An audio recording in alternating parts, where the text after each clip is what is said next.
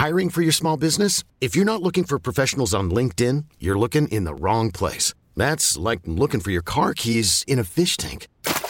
LinkedIn helps you hire professionals you can't find anywhere else, even those who aren't actively searching for a new job but might be open to the perfect role. In a given month, over 70% of LinkedIn users don't even visit other leading job sites. So start looking in the right place. With LinkedIn, you can hire professionals like a professional. Post your free job on linkedin.com slash achieve today.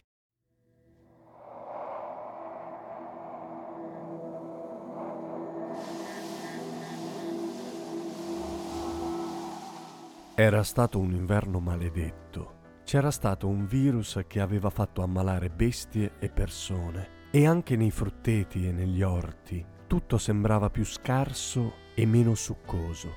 Pure io mi ero un po' ammalato. Ho ancora la voce roca, non so se sentite, ma fosse stato solo quello. Bestie e persone avevano le anime gelate, si sentivano isolati, senza entusiasmo, spaventati, sconfortati, incerti, timorosi che il prossimo, con il suo raffreddore, li raffreddasse ancora di più. Il corpo faceva fatica a reagire, capirai, con quella verdura rara e moscia e quella frutta scarsa, secca. Carne se n'era sempre mangiata poca, insomma. Ci si nutriva poco e male. Allora una domenica, manco avevo ben capito perché, ho deciso di andare sulla piazza del mercato con il mio biroccio. Per l'occasione l'ho fatto colorato, pieno di scritte, vernici, pezzetti di vetro attaccati alle ruote che girando creavano arcobaleni di luce. Sono sceso da cavallo, tirato su una specie di veranda, l'ho fissata con due bastoni, ho cavato fuori un grande imbuto di latta e salito su uno sgabello. Mi sono messo a raccontare una storia che al mio paese mi facevano sempre raccontare in osteria perché dicevano che fa ridere e qualche volta piangere. Dovessi raccontarla oggi manco me la ricordo più.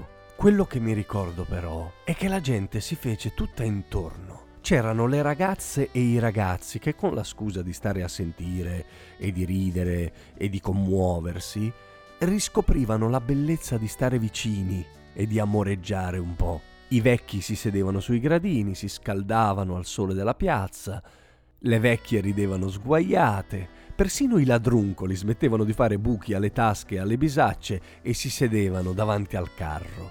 Non ricordo la storia, ma ricordo che la vita si era fatta fresca, nuova, leggera, non assomigliava più a quell'aratro da tirare che la sera rovesciava tutti sul letto come stracci da lavare in terra. Se la bevevano come l'acqua del fontanino e mi sembrava che intorno a me tutti aprissero occhi, orecchi e bocche per farci entrare contadini, cavalieri, barzellette, donne, cavalli, assurdità e vini liquorosi. Non ricordo la storia ma ricordo che stando insieme stavamo guarendo dal freddo e allora ho continuato ad andare in giro perché mi sentivo, io che non avevo mai studiato, un po' dottore. Questo racconto è antico. Ho letto di questa persona anni fa e ho ricostruito a memoria la sua storia. Mi è tornata in mente oggi per evidenti analogie con il suo periodo, che era quello successivo all'influenza spagnola. Mi sembrava un bel modo per annunciarvi che Storie notturne per persone libere da oggi è anche uno spettacolo teatrale.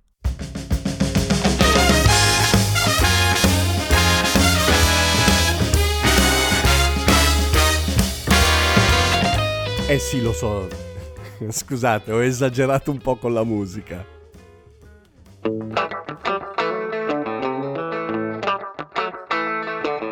Non ho certo la velleità di sollevare le persone dalle conseguenze psicologiche della pandemia, con i vari lockdown, DPCM, restrizioni, eccetera, eccetera. Tuttavia, se riuscissimo a ritrovarci insieme per raccontare storie, secondo me, male non ci farebbe. Io ci metto lo spettacolo. Se vedete in giro il manifesto con il titolo Storie notturne per persone libere vi va di venirmi a trovare, ne sarò felice. Se invece gestite o conoscete qualcuno che gestisce un teatro, un locale, un festival, una cantina, un agriturismo, un casale, una masseria, insomma uno spazio adatto a raccontare delle storie e vi farebbe piacere che venissi da voi, scrivetemi a simone.repetto-gmail.com o su qualsiasi social, trovate tutti i link in descrizione e troviamo insieme una data, ci mettiamo d'accordo. Chissà che stare insieme in un modo antico non si riveli la medicina più moderna che c'è.